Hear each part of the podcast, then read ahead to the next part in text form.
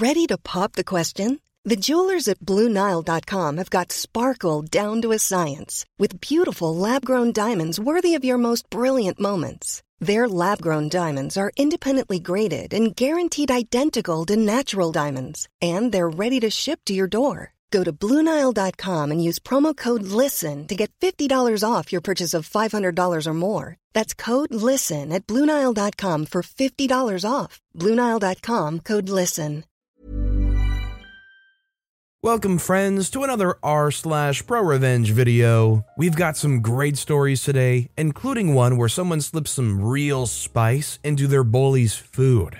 But first, a story by Aces 2 Girls Can't Grapple. This is entirely my 11 year old daughter's revenge story. I had nothing to do with it. As you may have guessed from the title, my daughter does MMA. She just started a few months ago, but she's totally into it, especially the jujitsu aspect. She loves learning and practicing all the different grappling moves. We actually got her a few private lessons so she could learn more about it, and maybe I'm biased, but she's pretty darn good. The dojo held a grappling tournament a few weeks back, and she was one of five kids in her belt bracket. We registered her as soon as we could, and she was excited for the entire week leading up to it. She rolled in early that Saturday, ready to go. One of the other kids in her belt bracket was a boy we don't know at all not his name or how long he's been doing MMA. All we know is that my daughter told him that they were in the same bracket and said something along the lines of, Oh, girls can't grapple, I'm gonna win. Well, okay then. Side note of the five kids, three of them were girls. My daughter won her first two fights, then was set to battle against the boy for first place. They took their positions, bowed, and the sensei started the clock. My daughter then proceeded to whoop this boy's butt. Like, her first fight was about even, and for the second one, she actually went easy on her opponent because the other girl was way outmatched. She grabbed that boy, threw him to the ground, and made him look like a puppet. She hit almost every possible hold that she could to max out her points, while he thrashed and tried, failed to get back on top of her. She actually had him in a rear naked choke and probably could have submitted him. Wife and I were wondering why she didn't, but she let him go to switch to a different hold. Of course, she won first place, but that's not the revenge, that's the karma. The revenge is that she waited until the boy's mother was congratulating him on his second place medal, then walked up to him and said in her favorite sassy voice, So, do you still think girls can't grapple? The boy's mother said, Excuse me? The daughter said, Well, that's what he said before the fight. The boy's mother said, He what?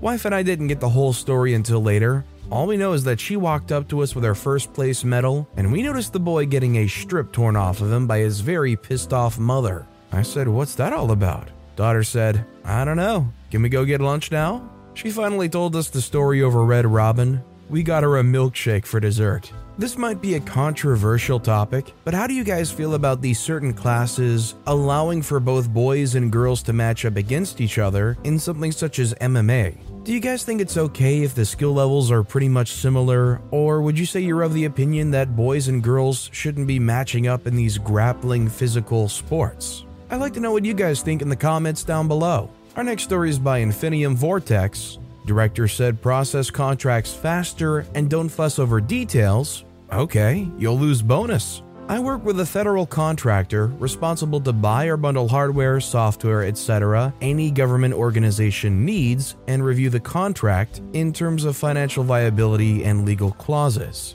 In other words, ensure we make money and we're legally covered. The contracts range from 5,000 to 40 million. Last year, our company went through a reorganization, i.e., fire people and give more work to people still left with the company while paying us peanuts. We're a small company with less than 200 employees and trying to retain our government customers, while big companies like Amazon Cloud will replace us in less than 10 years. The government customers love working with us because this is the only thing we do, and we treat the customers better than big contractors who don't care. They laid off 30 people for my team of 50, so now 20 people do the work for 50 people at the same salary. We're paid by the month and not work hours, and we don't get sales bonuses, important in the story. I have a habit of reviewing everything carefully and spending hours on each contract, even one that just makes us a few thousand dollars. Government vendor selection process is slow and they're very risk adverse.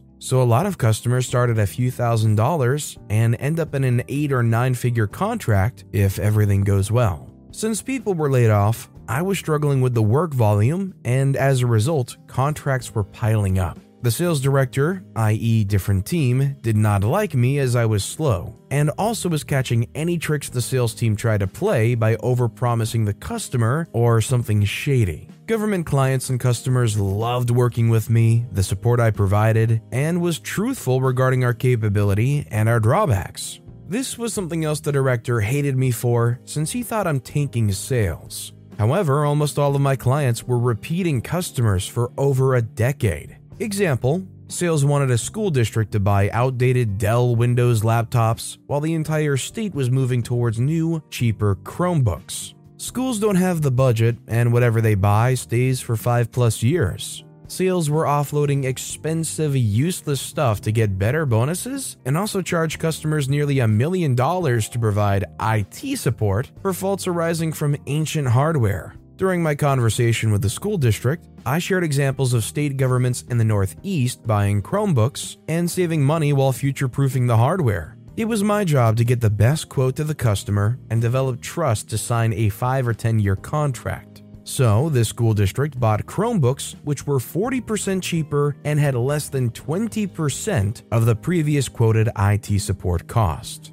As a result, the sales team lost a few thousand dollars in bonus, but we brought this customer with us for a five year contract. The sales director got pissed, as I was working on small contracts at a slow pace, and reprimanded me in front of our manager. The manager didn't care and did not defend me, and asked, Why don't you follow what the sales director says and stop fussing over small contracts? I said small contracts turn into big ones, hence, I should pay attention to them as well. Mistakes in small contracts could harm us if the contract becomes big. I'm struggling at work because you gave me the job of three or four people. At this point, he was shouting at me that I don't understand contracts. He's been doing this stuff for five years, and he makes more money in a month than I do in a year. So I should listen to him and not question him. This was a bit insulting as I live in a shared apartment and am struggling to make ends meet while he drives an expensive luxury car and just goes out on fancy lunches with government employees. I asked the sales director to send an email with a list of suggestions to improve my work. He rudely complied and said, Can you not even remember what I just said in the meeting? His email said, Do not review contracts less than $100,000 and trust sales team that due diligence has been done. I replied by copying my manager in the email that this could create liability in the future and want him to confirm again that the sales team will do financial and legal compliance themselves for the small contracts, and I need to stop revising small government contracts below $100,000 with no exceptions until told otherwise. This was gold. Instead of two hours, I spent 10 minutes on small contracts, and voila, backlog cleared, and I'm home by 6:30 p.m. Now, a contract worth $10,000 comes through. I found some issues with this contract since it said we offer 30% rebates to our software providers. This was something we stopped doing five years ago, and now we just offer software providers a 5 to 10% rebate on contracts. Also, I knew the government client recently got a massive budget and was on a spending spree, part of my job. There's a high chance that this $10,000 customer will become a $100 million, and the 30% rebate means we have to give 30 million on top of the usual cost. But I remembered what the sales director said. Why don't you follow what the sales director says and stop fussing over small contracts? So 10 minutes later, I email, no issues detected based on compliance check by the sales team. As I mentioned, government contracts are slow. No one cared or raised the 30% rebate issue since it was just a $10,000 customer. 10 months later, the state government customer said they want to work with us and get at least the same terms or better terms for a new $50 million contract. This was the largest contract in our company's history. The sales director happily gave him a handshake deal that will offer the same or better terms. Government can legally just buy more on their current contract, so the sales director had no issue promising the same terms. Given contract size, everyone from legal, IT, and finance gets involved to work on just one contract. For three months, everyone worked on one contract. The sales team were giddy that they'd get a million dollar bonus. I don't get a sales bonus to ensure I protect customers and the company. The finance team finishes their review and said the company's going to lose $8 million and not make any money. Everyone is shocked. The sales director gave a deal without checking with us, and we can't go back on something we offer. Changing contract terms is frowned upon by the government, and they have legal contracts stating nothing will change. We are legally obligated to offer the government the same terms for three years. The legal team says we need to take a hit on our balance sheet and swallow the losses. The CEO called a big meeting in a fancy conference room with big TV screens, and everyone had to find a scapegoat to take the blame. Every department lead, managers, and people involved in this contract were summoned. The sales leader had to explain to his team why they won't get bonuses on this big contract they spent over three months. Finally, legal and finance meet and share their findings that we lost money due to the 30% rebate clause. The sales director goes crazy and blamed me in front of everyone and asked me to pack my stuff in front of 30 people. Follows by saying I'm terrible at my job despite 100% customer satisfaction. I calmly opened my laptop and connected the display cable and opened Outlook while displaying on his email on three big TV screens stating that I should stop reviewing small contracts. While all 30 people read that email with a faint smile, I awaited the sales director's reaction. He goes into rage mode, claiming I misunderstood his email and am terrible at my job.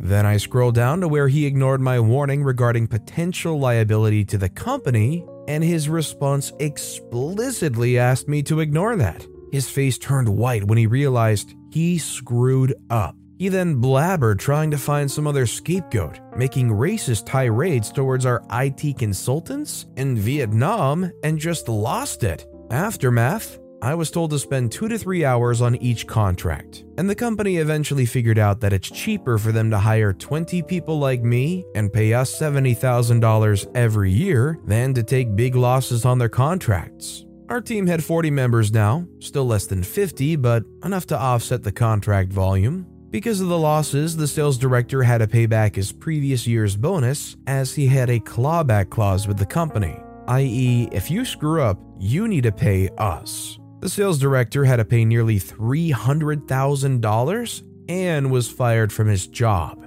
Present day, he then sued our company for wrongful termination, and we just heard today that he lost the case and now owes us another $200,000 legal fee. Now he owes over half a million to our company. First of all, if you're enjoying these stories, make sure to hit those like and subscribe buttons down below so you never miss any of my daily uploads. That said, I understand like how nice it is when you can find ways to optimize processes or even like automate them, but if you're going to make a daring leap like that, you gotta try and consider all the circumstances and weigh the potential of that totally biting you in the butt. Honestly, like as bad as that sales director was, maybe the company in general doomed them by just being so understaffed, leading to that even happening. Our next story is by Zerafini, Old Boss Put Pettied. When I was in uni back in Halifax, Nova Scotia, I worked a job one summer and fall at a news cafe on Spring Garden Road. It's changed hands and rebranded since.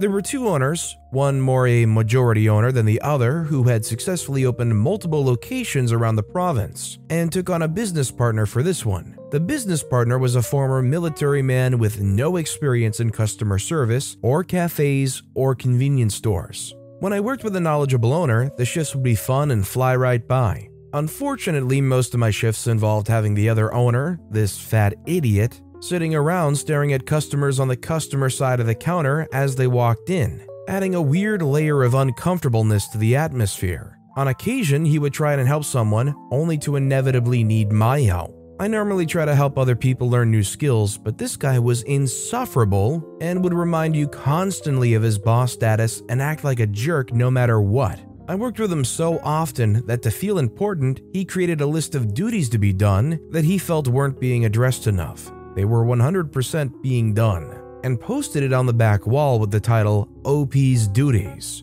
The other owner laughed so hard when he saw this list because there were seven employees total Yet my name was on the list title and only my name. It probably didn't help that I was outspoken to the dumb owner, and he probably couldn't take the criticism and so tried to be petty towards me. Well, my own pettiness knows no bounds, so one task he had was to make paninis. The good owner can make multiple paninis and espresso based drinks and help customers at the counter at the same time. The dumb owner could do none of those things except maybe scan candy or a magazine and use the debit machine. No matter what I was doing at the moment, if someone needed a sandwich, he would make me stop and do the sandwich. I'm not sure if he was above making someone else food, but it was evident he didn't want to. I hired my good friend to come in and order his usual sandwich while I was working. I timed his entry so that I'd have to go to the toilet. I spent 15 minutes in there while the owner nervously kept knocking on the door, asking me to hurry up so I could make a sandwich. I explained to him how to cut bread and add toppings sarcastically through the door, and eventually I got a text from my friend saying the sandwich was being made and that the owner was looking mad as all heck and super embarrassed. The whole time my friend was heckling the owner, saying things like, Man, have you never made a sandwich before? It's bread and meat, come on. Nothing too horrible, but enough to really rattle him. When I emerged from the bathroom, the owner was seething but didn't say a word. I walked right past him and asked him if the sandwich got made. He nodded, and my friend sitting there eating it said, Hey, I didn't know you were in, or I'd have waited. The new guy makes a crap sandwich. It may have been small pettiness, but we had a good laugh about it for ages after, and for a brief moment, this jerk was humbled. I mean, props to the friend for not only being willing to do this, but coming in and playing the part so darn well. They could have just came in and asked for the sandwich and kind of stood around and waited, but no, they were fully on board with OP to just try to make this guy feel like crap and expose them. And they kept pulling the punches even after the initial duties were over. This next story is by Wrecked Yas Hit, partner with limited authority over management, playing from workers' dugout though. I had recently partnered with a small production facility in my area. Our contract was based on capital investment along with designing and implementing new automation processes. Two year outlook finished in eight months. Was a typical small production facility comprising of 50 production workers through two shifts of 12 hours that ran two days on and then three days off. Also had two production supervisors for each shift and one maintenance supervisor for each shift. The people and their attitude is ultimately what led to my decision to be more than an outside contractor for this company until I worked the night shift for a week due to shutdowns that needed to occur to implement certain line upgrades. This is where I met him. We'll call him Richard Head. Richard seemed like a nice guy in our first few encounters, and then I heard him in his element directing his maintenance crew at night over the radio. He would belittle this group of guys who were there to do a set task list every night for whatever machinery they were doing preventative maintenance on. Unless something broke on the line, which would require attention first, obviously. I've never heard grown men spoken to like this, and never heard any nasty remarks back or defending themselves. He would call them stupid on the radio if they were having trouble troubleshooting a problem, call some fat and lazy, called one black guy the N word. The guy had been there since they opened the doors, and to be honest, made me want to rescind any commitment I've ever made to this company. When I escalated this up to the plant manager, he assured me that it was friendly banter, and they rarely had complaints against him. True, because anyone who ever did so in confidence of anonymity was always outed, and then singled out until they were terminated by him. Since no one was going to listen to me, I decided to do my due diligence and started to document everything I heard on the radio with a date and time, witness to the treatment, and what rights the individual was having violated due to our state and federal outlines. I made this spreadsheet my entire time in the shift, documenting every personal account I witnessed as well. Harassment is a major problem with industry work, but the one I've learned is the company killer is retaliation. If you can prove that, then they stand no chance. I saw him one night tearing down this 50 year old man who requested two days off to the point that I wanted to lose my cool, but knew it would ruin all the information I was gathering. The days off were because his nephew was just in a car accident two days prior and had to have multiple reconstructive surgeries scheduled. I knew that now was the time to move on everything. I rounded up all the maintenance guys and shared all my documentation with them. They didn't realize the importance of this information like I had. They just said nothing will change. Nothing changed because no one treats an issue as an issue if you come with incorrect, non detailed information.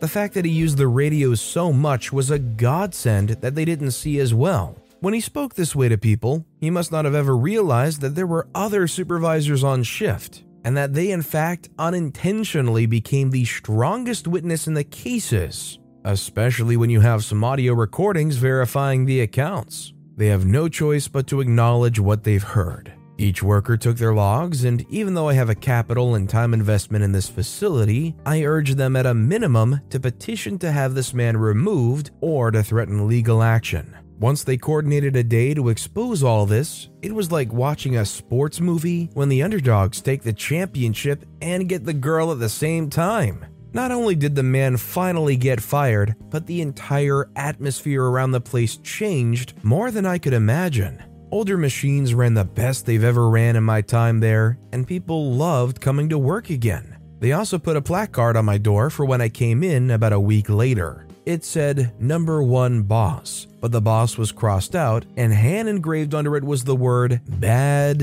you know. I obviously removed it from my door, but I put it in my home office, and it's probably the best thing I've ever received from a facility. Just imagine working there and being one of those guys that feels like it's totally helpless. That, like, this guy seems like they've got a stranglehold on this position and they're not gonna let it up. And then finally, OP comes swooping in like this pure angel and documents everything and organizes it and literally hands everybody all the ammunition they need to just totally sink this guy. It's just disappointing to hear about how this cancerous guy was able to stick around for so long. Our next story is by Davidson C25. I'll only be a minute. I went out to run some errands and found my driveway was blocked by a package delivery truck. I asked the driver to please move. He said he would be just a minute, picked up a box, and took it to my neighbor's house. Apparently, it required a signature because he knocked and waited for her to open the door. They had a brief conversation. When he returned to his truck, instead of just driving away, he puttered around in the back then, with a friendly wave, he drove off. My last stop for the day was to mail a package. Our post office is very small. The parking lot has only two slots, and the way it's laid out, there's barely enough room for the small mail trucks to squeeze past and back into the loading dock. When I got there, guess who was at the dock? My old friend, the package delivery guy. Both parking spaces were empty, but I chose to park in the handicap slot, which is nearest the loading dock. I hung my placard from the mirror and got out. I went inside and gave my package to the clerk. That was when the driver came in and asked who owned the car in the handicapped spot. He said I was blocking him in. I said that I would just be a minute. I asked the clerk to explain to me the difference between certified and registered mail. Then I asked her to help me fill out the return receipt form. I also needed some first class stamps, so I asked her to show me what commemorative editions were available. There were so many choices, but I eventually narrowed it down to Yogi Berra or Star Wars droids. I went with Yogi. She totaled up my charges, but I kept putting my credit card in the wrong way. I eventually figured it out, completed my purchase, carefully reviewed my receipt, and went outside, closely followed by the package delivery guy. I got in my car, started it up, waited for my phone to sync, put on my seatbelt, adjusted my mirror, removed the handicap placard, and returned it to the glove box. Then I put the car in gear, gave him a friendly wave, and drive away. This was definitely a very petty revenge to do, but like, if somebody's going to pull that stunt on you and then also sit around and kind of tool around and take their own sweet time just getting out of your way, it does really make you want to just give a case of it back to them in, in return. Our next story is by Mountain Goat 05. Don't threaten me with copyright infringement. A few years ago, I belonged to an organization that was similar in theory to a timeshare. I felt like they were doing some shady stuff and wanted to talk to other members. The company did their best to prevent that, so I started a Facebook group called Unofficial Organization Chat. I quickly got a couple hundred people in, and we were uncovering all kinds of corruption within the organization including board members skimming a lot of money off us members. We're talking almost a million dollars in mismanaged funds. They were big mad that they were being exposed and blamed me. I got a formal notice that I couldn't use their name for my group because they'd copyrighted the name. I did a little digging, and guess who had forgotten to renew their copyright license? I got a lawyer to help me buy the copyright that very day. They were connected with the group and did it pro bono. I just had to pay for the copyright license, around 50 bucks. They tried to threaten me again with a lawsuit over use of that name. I kindly suggested they go check to see who owned the right to that name. Silence. They ended up going out of business a couple of years later, but not before they tried rebranding themselves with a new name. I still maintain the copyright because it amuses me. I think OP means trademark, and yeah, you have to maintain your trademark. You can't just let it slip. It's definitely not something that you're able to just set and forget. This next story is by IBS2PID. It might have cost me 32 bucks, but it was worth it. So I'm a bartender, and in the town I lived in at the time, the best time to go to the 24 hour Walmart was after my shift was over, around 4 a.m. I could walk in and out and never talk to anyone and get done quick. I have my card with five or so items in it, and these two guys walk up to me, dressed to the nines, and ask for some help. Now, I know these two guys. They don't know me, but they're known all over town to be scammers and have been kicked out of almost every bar in town. The one guy asks, Yo, bro, can you help me out? I just dropped my girlfriend off from the hospital and we just had a baby.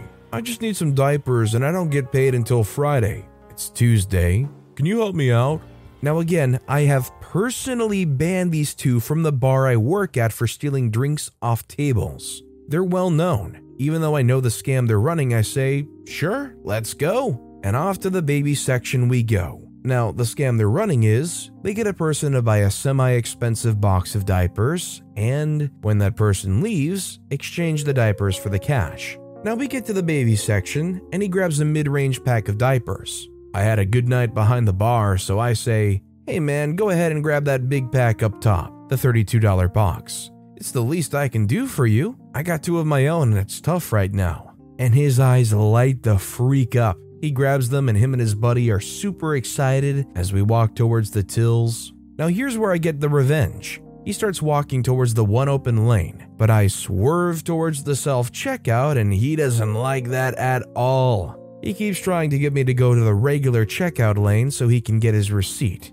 This is key. So I ring the diapers and he says thanks, and to his dismay, ring in a Blu ray into it, and here's where I get him. I add that stupid $2 protection. I stop and say, Darn, I forgot to get dog food, which I did actually need, but here you go. And I pay with a card. You can't get a cash refund for a credit card receipt. Now he's screwed. He still asks for the receipt, but I say, Oh man, I can't. I gotta keep it for the protection I bought. I need the code. And say, But you guys go ahead. Good luck with the new little one. And walk off, handing them their giant pack of diapers. I spend the next 30 minutes just walking around watching them try to beg the couple of cashiers for a refund for the pack of diapers. It's 4:30 a.m. Customer service isn't open. They need that receipt and they just don't have it. I see them leave and I check out, and the one lady standing by the self checkout says, You know, they were just scamming you. The minute you left, they try to get the money for those. They do that all the time.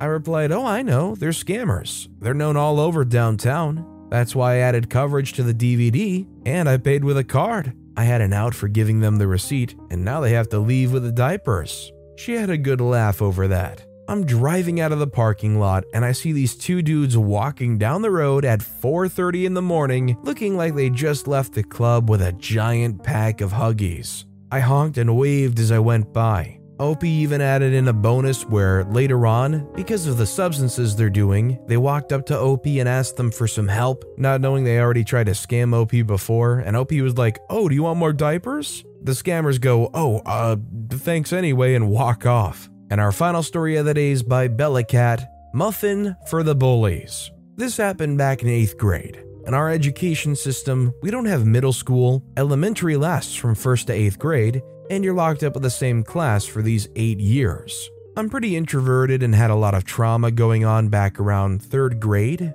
so naturally most people started bullying me, and for years I stayed silent, earning the quiet kid title. In eighth grade, we had this Halloween party where everyone brought in snacks and stuff. and I might not have a lot of skills, but I can bake really good muffins. So, preparing for the party, I baked a big bunch of delicious chocolate filled muffins. Well, when I say chocolate filled, I mean most of them. There were two specific muffins that had a bit of a surprise in them. They were colored red with food coloring, and there were skulls drawn on them with chocolate sauce. They didn't stand out too much since all of the muffins were colored and decorated somehow. Anyways, these two were not filled with chocolate. Instead, there were two whole chili peppers baked into them. And of course, these were the ones I gave to my two biggest bullies. As they bit into them, their eyes grew twice their size. They threw a coughing fit and ran out to the toilets, coming back five minutes later with their faces red and flushed. And I just sat there quietly with a sweet little smile. Well, I just hope for OP's sake that this spicy revenge was a catalyst in maybe making them stop bullying so much and not being a catalyst for them to do even more bullying. But with that being said, that's all the time we have for today. So, of all these stories I've read today, which is your favorite and why? Let me know in the comments down below. And if you haven't yet, if you could like and subscribe, that would mean a lot to me. Whatever you do, whether it's liking, subscribing, turning notifications on, all of it helps grow this channel, and I appreciate the heck out of it. So until next time, I'll see you all tomorrow with some more stories.